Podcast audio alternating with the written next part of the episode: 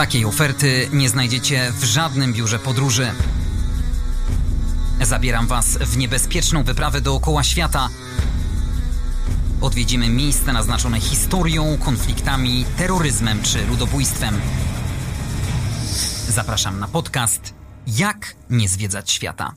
Andrzej Gliniak, witajcie w kolejnym odcinku. Chylę czoła patronom New World Promotions, organizator gali sportu walki Cave MMA już 10 czerwca w Jaworznie oraz firma Entrak, europejski lider wśród dostawców części do maszyn budowlanych. Zapraszam też na facebookową stronę podcastu Jak nie zwiedzać świata. A dziś odwiedzimy, jak mówią statystyki, jeden z dziesięciu krajów najbardziej przyjaznych dla turystów. W ciągu roku przyjeżdża tu kilka milionów osób z całego świata.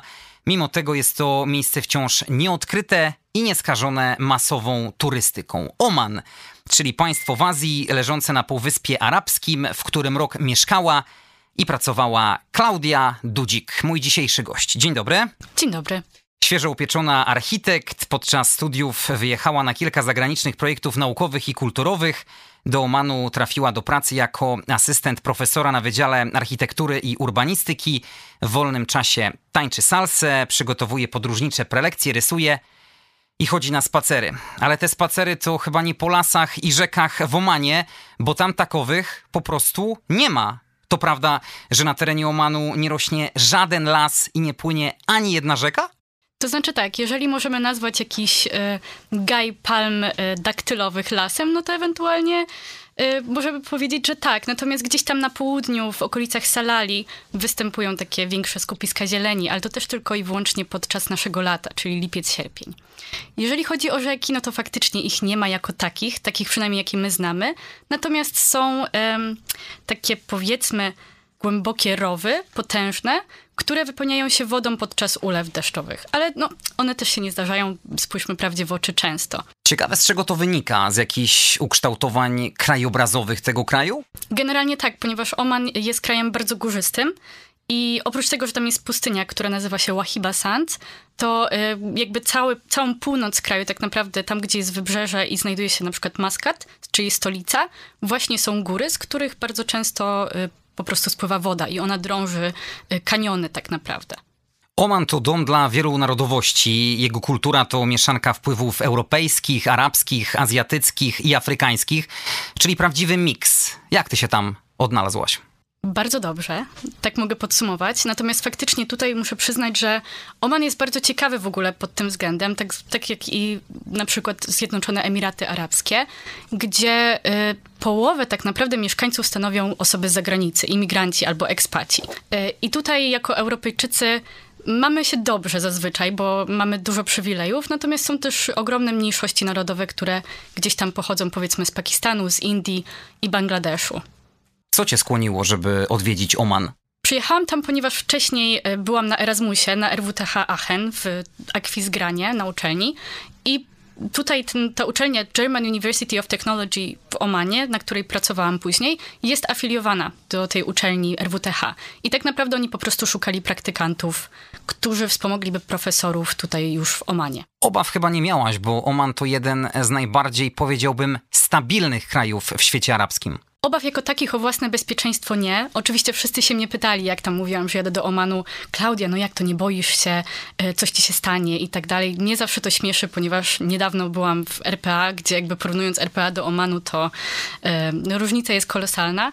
Natomiast e, faktycznie byłam jakby bardziej, mm, obawiałam się bardziej takiego szoku kulturowego, niż tego, że będzie niebezpiecznie. Mimo, że jest to kraj niemal całkowicie islamski, nie jest y, aż tak strasznie radykalny, przede wszystkim w stosunku do kobiet. Tutaj y, zależy, jak na to spojrzeć, bo y, jeżeli nie jesteśmy omankami, to znaczy, że jakby nas nie dotyczą tak naprawdę te wszystkie aspekty społeczne i te wszystkie wymagania, które tak naprawdę tam są. Czyli my jako osoby z zagranicy przyjeżdżamy sobie do takiego Omanu i my tak naprawdę dalej żyjemy tak samo jak w Europie. I ja tam znalazłam wszystko, od imprez klubowych, poprzez e, bary sportowe z piwem, e, po tak naprawdę wszelakie plaże, gdzie można się kąpać w bikini, więc mm, o ile właśnie nie jestem omanką, od której tak naprawdę społeczność, rodzina, jej klan wymaga tego, żeby nosić hijab chociażby, czy abaję, no to mm, żyję sobie, uproszczając oczywiście, y, żyłam sobie tak samo jak tutaj. Ja pracowałam na uczelni, gdzie tak naprawdę większość dziewczyn to były kobiety, bo też to tam wygląda w ten sposób, że y, Większość młodych mężczyzn dostaje stypendia od sułtana i oni wyjeżdżają bardzo często właśnie na przykład do Nowej Zelandii, do Australii, do Stanów na studia. Jeżeli chodzi o dziewczyny, one raczej nie mają takich możliwości, ponieważ rodzina mimo wszystko chce mieć gdzieś się blisko. I tak naprawdę na tej uczelni, na której pracowałam, no to jest prywatna niemiecka jakby teoretycznie uczelnia, właśnie było więcej kobiet. I ja z tymi dziewczynami miałam non-stop do czynienia i to były normalnie wykształcone dziewczyny, które miały swoje życie socjalne. I nie spotkałam się jeszcze z taką sytuacją, aby były jakoś, nie mogły się na przykład odzywać, czy, czy coś w tym stylu. Chociaż, yy, aha, miałam też koleżanki, które, z którymi po prostu wychodziłam na miasto, które były omankami yy, i nie, nie zauważyłam przynajmniej takiego yy, zjawiska. Widziałam natomiast, jak organizowaliśmy wycieczkę do innego miasta ze studentami, taką sytuację, że mąż i raz ojciec nie pozwolili kobietom jechać. Ale to jest bardzo rzadkie, to nie jest coś takiego, co się zdarza non-stop. Czyli nie widziałaś blisko przez rok pobytu w Omanie dyskryminacji kobiet przez mężczyzn? No, na przykład chociażby ta sytuacja, kiedy mąż czy, czy ojciec zabronił dziewczynie jechać na wycieczkę, no to zależy już na to, jak, jak na to spojrzymy, czy to jest dyskryminacja, czy to nie jest dyskryminacja. No bo pamiętajmy, że my zawsze patrzymy na wszystko poprzez nasze kody kulturowe. I być może z, naszego, z naszej perspektywy tego i poczucia tego, czym jest nasza wolność i nasza tożsamość i indywidualność, no to wiadomo, że to jest takie. Mm, no to już jakby wchodzi na nasze, nasze terytorium, jakby i możliwość podejmowania decyzji. Natomiast z ich perspektywy to jest troszeczkę bardziej kwestia opieki i bezpieczeństwa tej osoby, a niekoniecznie tego, żeby jej odbierać prawa. Ale prawo wyborcze kobiety w Omanie otrzymały dopiero w 2003 roku. Są widoczne, a przede wszystkim aktywne w życiu społecznym? Moim zdaniem tak, aczkolwiek też ja patrzę z perspektywy osoby, która pracuje na uczelni, więc ja też poruszałam się w innym troszeczkę środowisku. Natomiast y, brałam udział w projekcie naukowym, właśnie tym Walkability, gdzie myśmy rozmawiali z, z lokalną społecznością. I na przykład tam wyglądało to tak, że aby przeprowadzić badania, musieliśmy osobno spotkać się z mężczyznami, osobno na przykład z kobietami. To wynika z różnych kwestii, chociażby tych właśnie bezpieczeństwa czy opiekowania się kobietami, ale też tego, że po prostu mężczyźni nie za bardzo chcą mm, jakby takie kwestie e, tutaj czy naukowe, czy prawne załatwiać właśnie razem z kobietami, jakby wymieszani w grupie. Ciężko jest e, to zrobić, ale to też bardzo zależy od dzielnicy, w której się znajdujemy, e, gdzieś tam w Maskacie. Co mnie na przykład uderzyło, to to, że jak się spotykałam z tymi kobietami, to tam były też osoby starsze i bardzo często moje studentki musiały im tłumaczyć, czy zapisywać przez nie jakby ich uwagi, ponieważ one były analfabetkami, więc to się jeszcze zdarza. Na pewno inaczej jest na wsiach i tutaj akurat nie będę za bardzo się wypowiadać, ponieważ też nie mam, mm, nie chcę wprowadzać słuchaczy w błąd, że tak powiem, nie mając wiedzy na ten temat. Natomiast co jest bardzo ciekawe też, to to, że w Omanie Omańczyk nie może wyjść za nieomańczyka mm, legalnie. I aby to zrobić, należy uzyskać e, pozwolenie od ministerstwa. Jeżeli chodzi o mężczyzn, to nie jest to takie trudne. Wystarczy, żeby kobieta była, e, wyznawała jakąś monoteistyczną religię. Czyli nie może być na przykład ateistką i w ogóle ateizm jest bardzo źle postrzegany w Omanie, ale to swoją drogą. Natomiast kobieta, aby móc wyjść za osobę z zagranicy, musi e, być albo wdówką, albo być poważnie chora, albo być już powiedzmy stara, czyli tam 30 lat. I tu taki paradoks się pojawia, bo z jednej strony mówiłaś o tym, że y, Omańczyk czy Omanka nie może wyjść za obcokrajowca, a jednak y, na każdym kroku widać tam ludzi innych nacji. No tak, ale właśnie o to chodzi, żeby się nie wymieszali, no bo jednak ta krew arabska jest y, w perspektywie Araba jest tak? czystsza i jest ponad tą inną, nie? Bo jest taka, powiedzmy, niepisana hierarchia, że jest Arab, później jest Europejczyk czy tam Amerykanin, później jest, powiedzmy... To jest hierarchia oczywiście według, według świata taka, arabskiego. Tak, taka społeczna, no nieoficjalna oczywiście. No i później są właśnie osoby z Indii, e, Pakistanu, Bangladeszu już na samym końcu, a w ogóle Hindusi jeszcze bo jeszcze Bangladyjczycy czy e, osoby z Pakistanu to są muzułmanie, a Hindusi już nie, to już w ogóle jest, e, jest niżej. I to też jest w ogóle problem, o którym w sumie warto wspomnieć, bo mamy te dwa miliony imigrantów i tak naprawdę większość tych imigrantów w Omanie to są właśnie pracownicy fizyczni czy niższego szczebla, którzy przybyli tak naprawdę właśnie z Azji Południowej. I to są osoby często właśnie zatrudniane do takich najgorszych prac.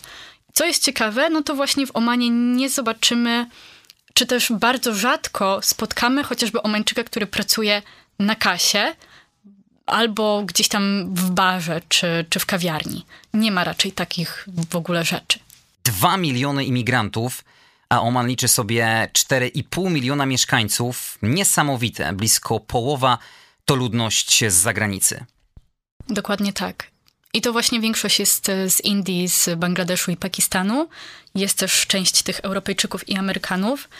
Tutaj, co jest istotne, to jest e, jakby próba państwa, próba mm, Omanu do tego, aby chronić w pewnym sensie swoich własnych jakby obywateli. I na przykład bardzo ciężko jest dostać paszport omański. Są pewne prawa, na przykład takie jak stawka minimalna, która dotyczy się tylko i wyłącznie Omańczyków, co z kolei rodzi poważne problemy w płacach dla na przykład pracowników fizycznych, którzy pochodzą z innego kraju. Y, I też tak samo prawo do zakupu ziemi, którego tak naprawdę y, osoby z zagranicy nie mają, oprócz jakichś tam bardzo drogich, wyznaczonych rejonów. A ty, jako kobieta, Europejka, jak byłaś odbierana? Ja tak zawsze się trochę śmieję, że ja sobie tam żyłam jak księżniczka. Można też trochę określić, jak, że jak pączek w maśle, e, bo tak naprawdę wszędzie jeździło się samochodem. E, mieszkałam zaraz obok uczelni, mieszkałam w dużej willi, gdzie wspólnie z innymi praktykantami tak naprawdę dzieliliśmy tą przestrzeń. Organizowaliśmy sobie na przykład takie posiadówki na dachu, bardzo przyjemne. Jeździłam na plażę, mm, gdzieś tam się popalać, czasem na przykład do takiego przysłowiowego, powiedzmy, Starbucksa na kawę E, a czasem jeździłam po prostu pod namioty, e, na, na dziką plażę, gdzieś na wycieczki, więc e, moje życie w Omanie było generalnie bardzo przyjemne. Co należało do twoich obowiązków ja zawodowych? Okej, okay, ja byłam asystentem profesora, więc tak naprawdę dawałam studentom konsultacje. Nie wiem, czy miałeś kiedyś do czynienia na przykład z studentami architektury, czy jakichś innych takich bardziej kreatywnych, powiedzmy, przedmiotów. No to wygląda to w ten sposób, że ja mogę mówić studentom, co mi się nie podoba i co uważam, że mogliby zrobić lepiej. I oni jakby brali te moje wskazówki i gdzieś tam dalej z nimi szli. Oman to obecnie bardzo przyjazne państwo, ale jeszcze do lat 70. kraj był rządzony przez okrutnego dyktatora.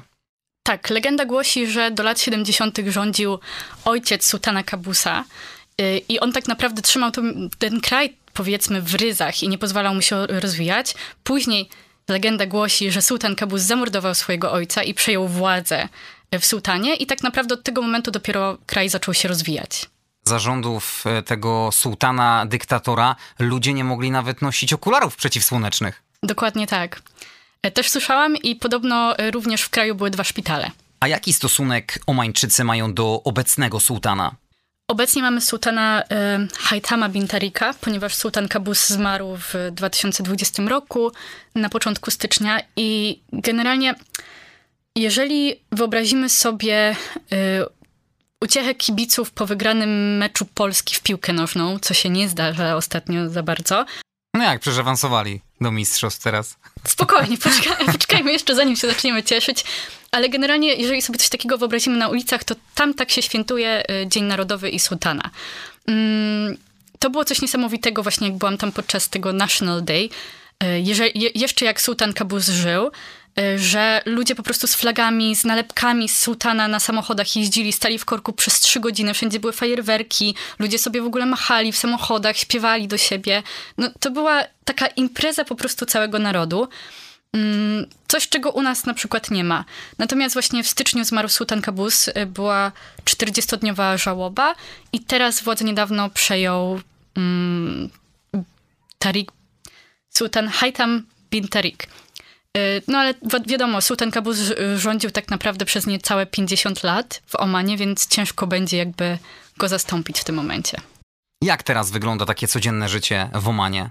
To, co było dla mnie bardzo właśnie uderzające, to to, że każda rodzina ma powiedzmy 3-4 samochody, przynajmniej w mieście. No bo ja mieszkałam w Maskacie, w stolicy, więc to też pewnie się różniło od tego, jak ludzie mieszkają gdzieś tam na wsi. Natomiast y, właśnie wyglądało to tak, że ludzie szli do pracy, ta praca była zazwyczaj dosyć taka mm, przyjemna, spokojna. Ludzie bardzo się lubią socjalizować w pracy właśnie w Omanie. Następnie gdzieś tam po południu jeździło się y, samochodem, bo to są ogromne dystanse, powiedzmy 60-kilometrowe z punktu A do punktu B, po takich ekspresowych drogach. Y, załatwiało swoje sprawy, a wieczorem po zmroku całymi rodzinami szło się na takie puste przestrzenie, w których nie było nic, zaraz obok autostrady. Stawiało się tam grilla i siedziało na przykład w 20 osób do późnej nocy, grillując miszkaki, powiedzmy. Miszkaki, czyli? Miszkaki to są takie szaszłyki e, na przykład z mięsa jagnięcego albo z wołowiny. A czym oni się na co dzień zajmują? Olej. W uproszczeniu, no to można powiedzieć, że dużo Omańczyków pracuje w przemyśle e, związanych z ropą. E, dużo Omańczyków też prowadzi własne biznesy, bo też jest taka, też jest taki trochę, mm, taka trochę zasada, że jakby Arabowie lubią prowadzić własne biznesy, nie lubią za bardzo pracować dla kogoś. No chyba, że to są jakieś bardziej eksperckie stanowiska. Bo też musimy spojrzeć na to, że dużo Omańczyków jest bardzo wykształconych. Bo oni jeżdżą właśnie na te studia za granicę, potem wracają i no, mają dobry, dobry dyplom. A te szaszłyki, o których e, wspominałaś, pewnie jedzą je nagminnie, bo znalazłem taką informację, że ponad jedna piąta społeczeństwa w Omanie cierpi na otyłość. Ja bym powiedziała, że być może jeszcze więcej nawet, tak w praktyce. Ja też się zajmowałam takim projektem naukowym, y, który badał jakby chodzenie, walkability to się ładnie nazywało po angielsku. I tam właśnie ten problem tego, że Omańczycy w ogóle nie uprawiają sportu, nie ruszają się, był bardzo mocno poruszany. Zwłaszcza, że jakby tam też nie ma infrastruktury dla pieszych w ogóle. Więc to, to jest taki złożony problem, który faktycznie jest w Omanie. No a po drugie, ym, cukier. Cukier, który jest wszędzie obecny. No bo tak naprawdę powiedzmy, że tam jak ktoś sobie goduje, to, to już jedna sprawa. Tych fast foodów też nie ma jakoś mega dużo, ale y, no, cukier jest wszechobecny, nawet w każdym wyciskanym soku z owoców. Sportu nie uprawiają, ale dopingują i to z wielką pasją wielbłądy. Wyścigi tych zwierząt to w Omanie sport narodowy? Nie wiem, czy jest sportem narodowym, natomiast jest bardzo taki charakterystyczny i popularny i faktycznie organizuje się tam wyścigi tych sportowych, powiedzmy, wielbłądów i z tego, co kojarzę, takie y, wielbłądy, które się do tego nadają, są bardzo drogie, bo trzeba za nie zapłacić nawet kilka tysięcy dolarów, żeby y, takiego wielbłąda posiadać. Byłaś na jakichś tego typu zawodach? Nie Oglądałaś? Byłam, nie, niestety nie oglądałam takich zawodów, natomiast widziałam y, biegnące dzikie wielbłądy po pustyni, co też było super. Bo takie wielbłądy, które są hodowane zazwyczaj, one mają wiązane nogi, żeby nie uciekły. Niestety. Ale takie y, właśnie dziko żyjące też robią fajne wrażenie, jak się jedzie po pustyni. A jacyś przedstawiciele fauny i flory nietypowi dla Europejczyków? Y, spotkałam, jak to się nazywa po polsku, lokus. Y, to tak zjadają, to tak całymi chmarami przelatują i robią plagę i wyjadają zboże. Szarańcza. Szarańcze. Dla mnie raz niesamowitą rzeczą było, jak e, pojechałam sobie na jakąś taką wycieczkę dookoła, e, tutaj, znaczy za miasto, i spotkałam po drodze po prostu całą chmarę szarańczy, która nagle się pojawiła i po prostu miliony tych szarańczy przesuwały się tak w jednym tempie gdzieś tam i w powietrzu, i po, i po ziemi. No i było to, powiem szczerze, że straszne. Są tam też na przykład osiołki, skorpiony, e, są piękne, kolorowe ptaki z takimi rajskimi skrzydłami niebieskimi, które zazwyczaj możemy spotkać we wioskach, bo wioski są zazwyczaj e, zakładane gdzieś w okolicy tych wadi, tych, które się tak potencjalnie, powiedzmy, wypełniają wodą. Mm, I tam zazwyczaj są też e, plantacje daktyli, które tak naprawdę utrzymują cały mikroklimat takiej wioski. I w tych e, właśnie plantacjach to są takie tak naprawdę zielone wyspy pośrodku pustynno-górskiego krajobrazu. I one są piękne i tam właśnie jest ciekawie bardzo. Otwarci i mili dla turystów, ale bezwzględni dla wszystkich, bez wyjątku, jeśli chodzi o ich zasady. Tak, y, tak, pod tym względem to niestety jakby mm, Oman i ich jakby zasady takie trochę biurokratyczne, które czasami są bardzo nielogiczne, y, są i się będą pojawiać i są czasami frustrujące, jak się tam dłużej mieszka. No oczywiście też to życie kolorowe może wcale takie nie jest z perspektywy na przykład takiego pracownika fizycznego, który przyjeżdża tam, jest mu zabierany paszport, dostaje na przykład 1000 zł miesięcznie, drugie 1000 dostaje jego sponsor, czyli osoba na przykład właśnie Omańczyk, który go sprowadził i tak naprawdę bierze 50% jego wypłaty.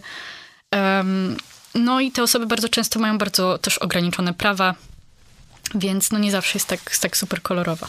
to tam z kolei podobno bardzo restrykcyjne jest podejście do kierowania, kierowania autem po spożyciu e, alkoholu. Surowo zabronione jest wchodzenie za kierownicę pod jakimkolwiek wpływem, kolokwialnie mówiąc. Tam trzeba mieć 0,0 promila w wydychanym powietrzu, żeby nie spotkać się z jakimiś restrykcjami ze strony policji. To jest trochę tak, że jakby w tym całym takim społecznym, e, w, w, społeczeństwie ogólnie alkohol nie istnieje teoretycznie. Y, muzułmańskim przynajmniej. I o nim się nie mówi. To nie jest tak, że my na przykład pójdziemy do lekarza po antybiotyk i lekarz nam powie, ok, nie łącz tego z alkoholem. Nie ma w ogóle takiego tematu. Nie ma tak samo żadnych kampanii, żeby nie prowadzić e, samochodu pod wpływem. I ja się na przykład z tym nie spotkałam. Natomiast jestem w stanie sobie wyobrazić, że jakby był wypadek i policja by zbadała tą osobę, czy jest pod wpływem, no to by się to bardzo ciężko skończyło. Zwłaszcza, że za przejazd na czerwonym świetle idzie się do aresztu na jedną noc. A skoro już jesteśmy przy czterech kółkach i przy różnego rodzaju karach, to prawda, że kierowcy, którzy przemieszczają się po ulicach Maskatu, czyli stolicy Omanu, muszą zwracać uwagę na swoje auto, a dokładnie na jego czystość, bo jeśli pojazd jest za bardzo brudny, to kierowca może dostać mandat? Tak, zdarzyło mi się również. Y, ja generalnie jak tam mieszkałam, to wynajmowałam samochód z innymi, powiedzmy, praktykantami. I pamiętam, że raz jeszcze jak się zaczęła pandemia, e, jechaliśmy sobie samochodem e, gdzieś tam do, do powiedzmy centrum handlowego, nieważne. I mieliśmy właśnie ubłoconą szybę. I najpierw policja nas zatrzymała pod kątem tego, że nie mieliśmy maseczek. Mimo, że jakby byliśmy z jednego domu, to powiedzieli, że jako, że to jest auto z wypożyczalni, to nie ma zmiłuj. E, no, ale potem wypili nam w sumie mandat za to, że mieliśmy zabrudzoną szybę i generalnie brudny samochód. A co świeżo upieczona pani architekt poleci nam od tej zabytkowej strony w Omanie? Jest kilka ciekawych punktów, które myślę, że każdy turysta przybywający do Maskatu powinien zaliczyć. No to między innymi jest meczet Sultana Kabusa. Niektórzy mówią, że jest ładniejszy niż ten w Abu Dhabi na przykład.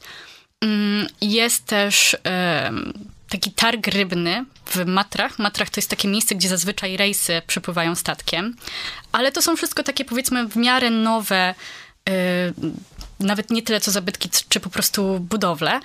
Y, natomiast jeżeli interesują nas bardziej takie historyczne mm, tutaj budynki, jeżeli interesują nas bardziej jakby historyczne y, elementy architektury, to polecam wybrać się bardziej w głąb kraju do Nizły na przykład i tam po drodze spotkamy bardzo dużo fortów starych i do których na przykład nie ma biletów, bo co w ogóle jest niesamowite w Omanie, to nawet jak mamy przepiękne miejsca, na przykład Jabal Shams, który wygląda jak mm, Grand Canyon, tylko troszkę mniejszy, nie taki Grand, to nie ma tam żadnych wstępów, nie ma tam infrastruktury turystycznej.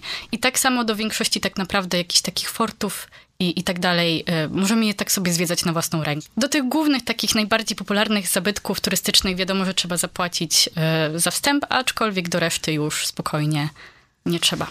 Tam chyba próżno przede wszystkim w stolicy szukać e, wieżowców, bo architektura jest taka dość tradycyjna.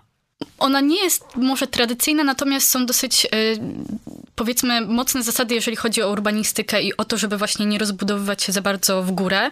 I to jest fajne, ponieważ to miasto, jak na nie spojrzymy później na jego panoramę, to ono jest takie bardzo naturalne, bo te budynki są zazwyczaj białe albo w jakimś takim piaskowym kolorze, nie są bardzo wysokie i przez to fajnie się tam ogólnie żyje. Natomiast tradycyjnej tam architektury aż tak dużo nie ma, oprócz Starego Miasta. Większość budynków tak naprawdę jest budowanych po prostu z betonu, z żelbetu i tak jak to się robi teraz wszędzie. Byle szybko. Co poza Maskatem miałaś okazję zobaczyć? Kilka razy jeździłam do Jabal Shams, to jest właśnie moje ulubione miejsce w ogóle w, w Omanie. To jest y, taka góra, która tak naprawdę ma około 3000 metrów nad poziomem morza i jakby w jej okolicy znajduje się potężny kanion. I to naprawdę zapiera dech w piersiach, jak się spojrzy w dół. I, I co jest właśnie cudowne, to to, że to jest takie wszystko dzikie.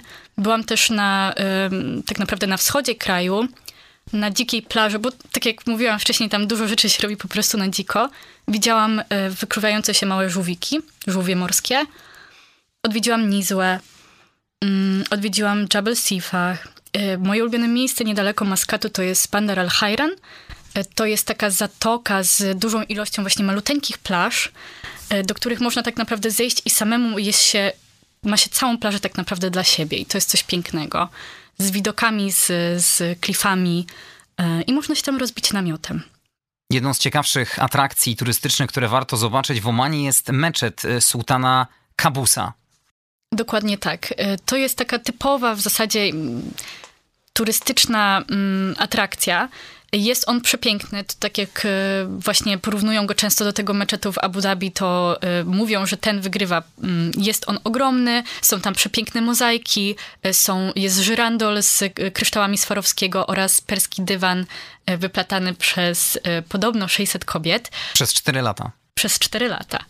Także możecie sobie wyobrazić właśnie ten e, przepych tego meczetu, a mimo wszystko on jest e, zrobiony w bardzo elegancki sposób. I mi się tam osobiście bardzo podobało. Są też tam ogrody. Oczywiście jak wchodzimy do meczetu, to musimy być odpowiednio ubrani, zasłaniamy nawet kostki, bo tutaj akurat pamiętam, że e, osoby, które nas wpuszczały do meczetu, sprawdzały, czy widać nam kostki u stóp. Zakładamy hijab i ściągamy buty, jak w każdym meczecie.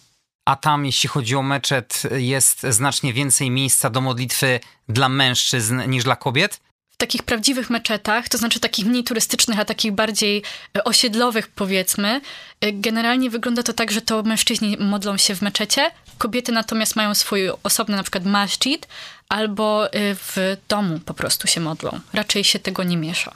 Czyli dyskryminacja. No zależy znowu z jakiej perspektywy spojrzymy, tak? Bo może kobiecie jest wygodniej modlić się w domu.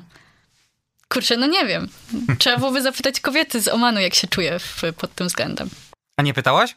Nie, nie pytałam.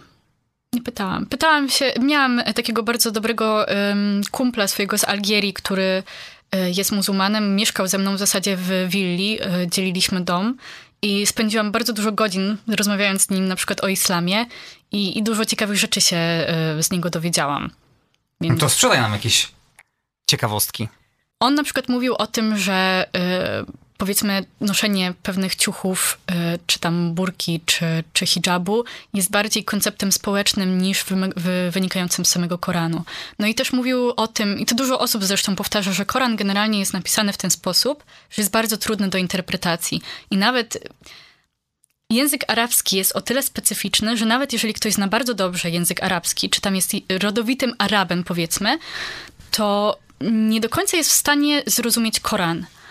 E, I jakby e, idealny język arabski, taki poprawnie gramatyczny, gramatycznie poprawny, e, jest jakby praktycznie nieosiągalny dla kogoś, kto tak naprawdę nie studiuje samego języka arabskiego przez lata, mimo tego, że mówi w języku arabskim biegle czy natywnie.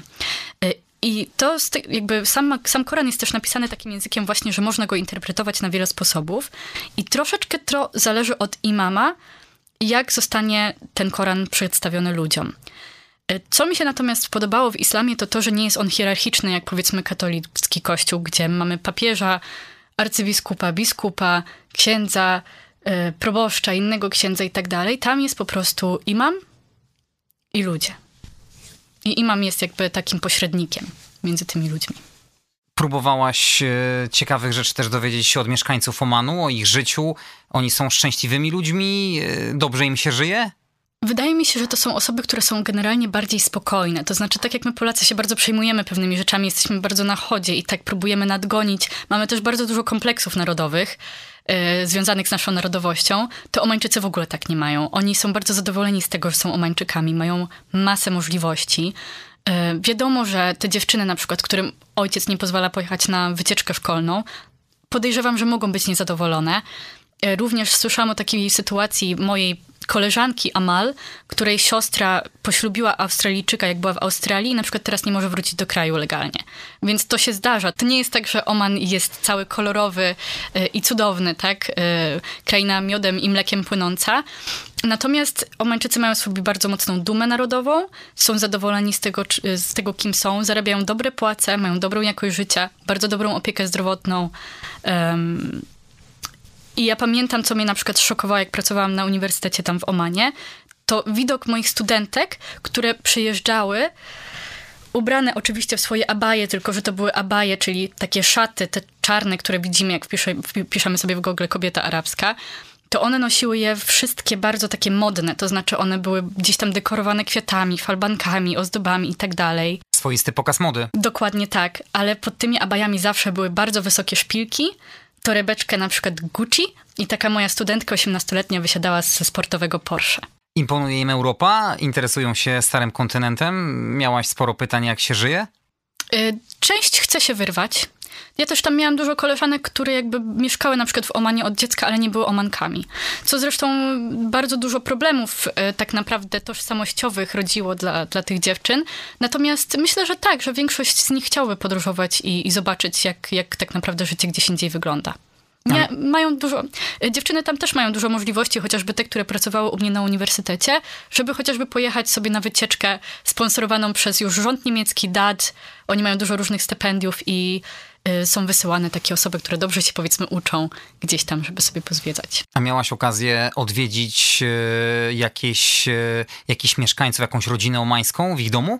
Tak, byłam w jednym, y, w jednym domu, właśnie jak robiłam takie spotkania z, ze społecznością tam y, lokalną i pamiętam, co, co mnie uderzyło, to to, że jest jakby osobne wejście dla gości y, i tam wchodzi się jakby do w ogóle osobnej części domu, gdzie tak naprawdę jest to taka część powitalna, tam jest osobna toaleta, są kanapy, zawsze jest coś do poczęstowania, wody w ogóle są zapakowane w takich plastikowych kubeczkach, w razie czego jakby ktoś przyszedł. I też są te olejki takie i gęste na przykład z udu, czyli drzewo, z drzewa agarowego tak naprawdę. To są bardzo takie intensywne perfumy, którymi można się potem posmarować po nadgarstku. I to jest taka typowa rzecz, której się używa, jak człowiek na przykład je mięso. Bo tam się je rękami i potem po jedzeniu się smaruje tym olejkiem, bo nawet jak się tak naprawdę umyje ręce czasami, to i tak ten zapach zostaje. Więc to jest taka podstawowa rzecz w każdym domu. Kobiety miejscowe mogą spożywać posiłek przy jednym stole z mężczyznami? Yy Ogólnie to wygląda tak, że w każdej restauracji jest przewidziana część taka ogólna i część dla rodzin. I często kobiety same jakby z własnego wyboru idą sobie do tej części dla rodzin, bo po prostu nie chcą, żeby się faceci na nie patrzyli. I to tak Dyskryminacja? wygląda. Facetów czy kobiet? Kobiet! no nie wiem, bo one mogą sobie siąść i tu, i tu, nie? A faceci raczej w tym familijnym to tak byłoby bardzo źle widziane, nie? Bo widziałam też dziewczyny, które sobie normalnie siedały w tym, tym tej przestrzeni wspólnej. Natomiast, no, społecznie wolałoby się, żeby one sobie poszły tam do tego, tej przestrzeni rodzinnej, też jak są mieszane y, stoły, to idą tam, natomiast mężczyźni sobie siedzą w tym, w tym miejscu. I te, na ogół te właśnie miejsca dla kobiet, czy tam dla rodzin, family room tak zwane, one są też ładniejsze, bo tam są i jakieś takie zasłonki, przegrody, można się spokojnie, jakby bezpieczniej, może nie bezpieczniej, ale swobodniej tam po prostu czuć w swoim gronie. Istnieje ciemniejsza strona Omanu? Widać gdzieś jakieś dzielnice biedy? Nie ma tam czegoś takiego. Przynajmniej jakby ja nie zauważyłam, żeby było w ogóle na przykład zjawisko osób bezdomnych w Omanie. Bycie bezdomnym w Omanie jest karalne. Jeżeli jesteśmy osobą z zagranicy i imigrantem, to jeżeli pójdziemy żebrać na ulicę, to je, mamy karę więzienia i odesłanie do, do kraju. Jeżeli. Y, Boże, ja nie wiem, czy ja teraz y, nie pomieszam tego, bo to nie jest tak na 100%.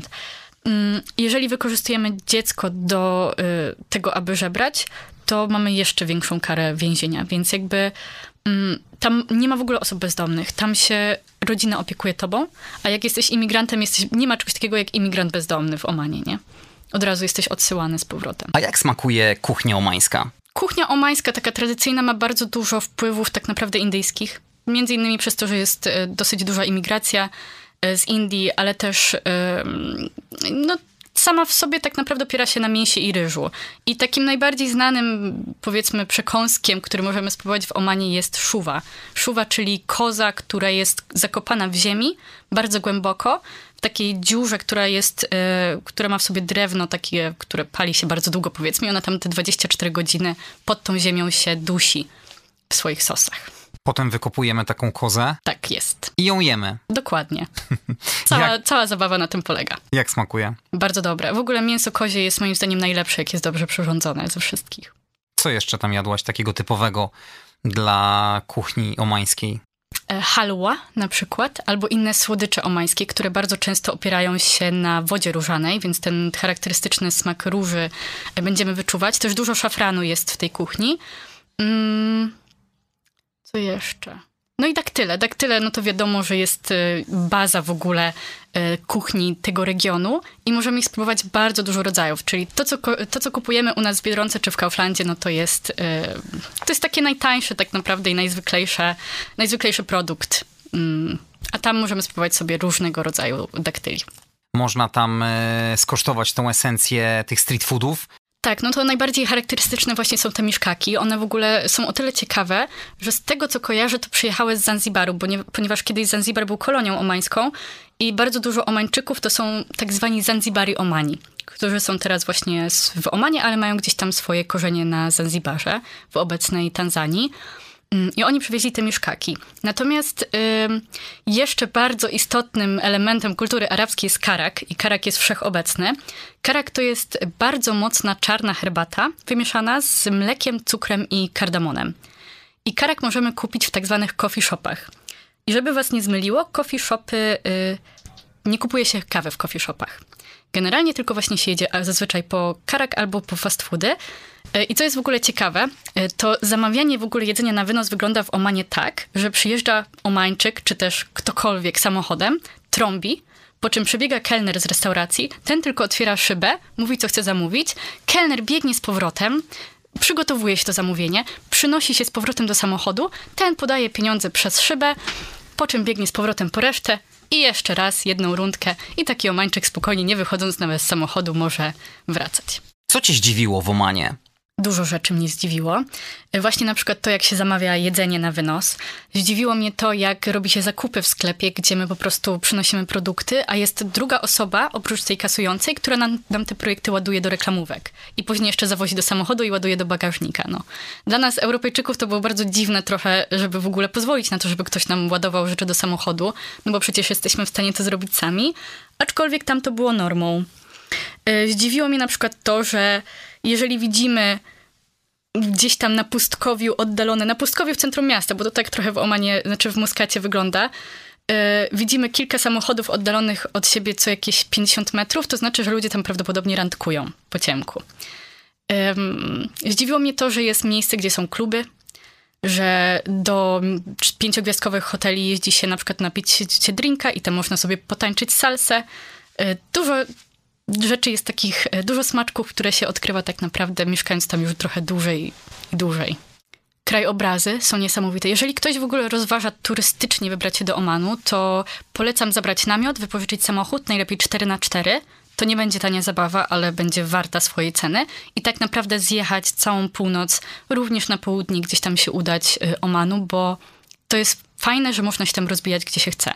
I właśnie nie ma tej infrastruktury takiej komercyjnej, więc na dziko możemy sobie zwiedzać te wadi, które jak wypełniają się wodą, to tak naprawdę wyglądają jak takie piękne baseny, kaniony, wokół których rosną palmy daktylowe e, i trawy i to jest wszystko położone w górach, więc coś niesamowitego. Wypożyczenie auta. Jaki to koszt? Jak ja tam byłam w 2020-2019 roku, to był koszt około 500 zł na dzień. Tylko, że pamiętajmy, że benzyna jest tania, bo wtedy też kosztowała jakieś niecałe 2 zł za litr. A czym też możemy się poruszać po Omanie? Jak wygląda komunikacja miejska? Możemy poruszać się taksówką albo wynająć sobie kierowcę. Komunikacja miejska istnieje w mieście, czyli w Maskacie, natomiast ona też obsługuje takie najbardziej turystyczne miejsca. Ja mieszkałam poza centrum miasta i tak naprawdę przez to, że nie mam prawa jazdy, musiałam prosić na przykład znajomych, żeby mnie zawieźli nawet, żeby zrobić zwykłe zakupy żywnościowe. Y, I pamiętajmy, że te dystanse są, dystanse są bardzo długie. Tak. Na co turysta, będąc w Omanie, powinien zwrócić uwagę? Uważajmy na swój ubiór i to zarówno się tyczy pań i panów, to znaczy panowie na przykład nie powinni wchodzić w shortach w jakieś publiczne miejsce, nawet do powiedzmy centrum handlowego, bo to źle wygląda. No panie też raczej nie powinny być podkrywane, powiedzmy, gdzieś tam zasłonić sobie to ramię, e, kolano też lepiej i to tak naprawdę jest tyle.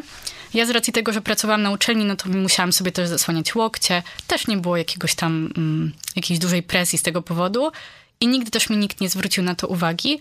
No i uważajmy na to, żeby nie przejechać na czerwonym świetle, bo skończymy w areszcie. No i te bardzo wysokie temperatury. Ja pamiętam, jak przyjechałam do Omanu we wrześniu u nas już było tak dosyć brzydko w Polsce, a tam natomiast było około 30 stopni i Zostałam wyciągnięta na taką wycieczkę po dwóch dniach, żeby wspiąć się na tak zwane sal steps. Tam trzeba pokonać kilkaset schodów do góry, bardzo stromych, e, żeby wspiąć się na taką górę. No i powiem wam szczerze, że nie dałam rady. To znaczy, Weszłam na nie y, w bólach, aczkolwiek no, y, ta temperatura, różnica temperatur była drastyczna dla mnie. Y, I tak jest powiedzmy do grudnia. W styczniu, w, w lutym robi się troszeczkę chłodniej, tak, że najzimniej w ogóle jak było, to było 13 stopni. Mm, a w lecie to te temperatury dochodzą do około 50. Co jest w ogóle ciekawe, to to, że większość domów poza takim stricte centrum miasta nie ma kanalizacji większość domów poza ścisłym centrum miasta tak naprawdę ma swoje zbiorniki na dachach i jak możecie sobie wyobrazić, to podczas lata ta woda nagrzewa się gwałtownie i tak naprawdę od godziny powiedzmy 9 rano mamy kipiącą wodę w kranie, więc na przykład nie weźmiemy prysznica przez cały dzień, dopóki nie zajdzie słońce. I tak samo pamiętam właśnie w lecie, jeszcze była pandemia też, jedyną rozrywką była było wyjście gdzieś w naturę, no to myśmy z koleżankami zbierały się o czwartej rano po to, żeby podjechać nad morze, wykąpać się i wracać o siódmej rano z powrotem do domu. Możesz z pełną odpowiedzialnością powiedzieć, że Oman jest bezpieczny przez cały roczny okres pobytu ciebie jako kobietę w kraju arabskim nie spotkało nic nieprzyjemnego? To znaczy, tam jest w ogóle tak, teoretycznie, że jeżeli na przykład facet zaczepi mnie na ulicy i poprosi o mój numer, to ja mogę iść na policję i zgłosić go. Z, spisać na przykład numery rejestracyjne samochodu i pójść na policję i powiedzieć, że ten, ta osoba mnie zaczepia. E, nie zdarzyło mi się absolutnie, żeby ktoś y, mnie zaczepiał, przynajmniej nie y, Omańczycy. To jest dosyć skomplikowany temat i tutaj też nie chcę za bardzo się nad tym rozwodzić, bo opinie są bardzo różne. Ale na przykład moje studentki bardzo często mówiły, że one się nie czuły komfortowo w towarzystwie e, osób z Indii, imigrantów z Indii i czuły się mniej bezpiecznie w ten sposób. Um, jedna rzecz, którą chciałam wspomnieć, już taka mniej społeczna, na którą trzeba uważać, to są właśnie te wadi, te, te rzeki, które się, te pseudo rzeki, które się wypełniają wodą. One się wypełniają wodą bardzo gwałtownie e, i dużo ludzi w nich ginie bo po prostu nie zdaję sobie sprawy z tego, że jak widać chmury gdzieś tam na horyzoncie, to mija chwila dosłownie i woda zmiata wszystko dookoła. To tak e, a propos bezpieczeństwa jeszcze wstawka. Oman był kiedyś jednym z najbogatszych krajów świata, a zysk czerpał dzięki handlowi kadzidełkami. Te kadzidełka to obowiązkowa pamiątka z tego kraju? Tak, to się nazywa frankincense, tak to, tak to bodajże się mówi po po angielsku i to jest z tego, co kojarzę w ogóle żywica, którą się tak naprawdę podpala i ona jest bardzo właśnie taka szlachetna, ją można kupić e, i ona wypełnia właśnie zapachem całe pomieszczenie. No i Oman też ma, e, bo ja jestem ogólnie fanem wielkim perfum, e, Oman ma swoją markę niszowych perfum Amouage, który jest znany na całym świecie i oni właśnie robią bardzo często takie zapachy, które są trochę kadzidlane, trochę udowe, typowo arabskie, ale znane właśnie tym, którzy się interesują tematem. A kwestie cen? Jeden z najdroższych krajów arabskich? Nie, myślę, że nie. Spokojnie są ceny zbliżone do naszych. To znaczy, jeżeli chcemy kupować produkty takie zachodnie w stylu nasze kosmetyki, sery, wieprzowinę, alkohol, no to wiadomo, że te, te, nasze, te nasze wydatki wzrosną dwukrotnie.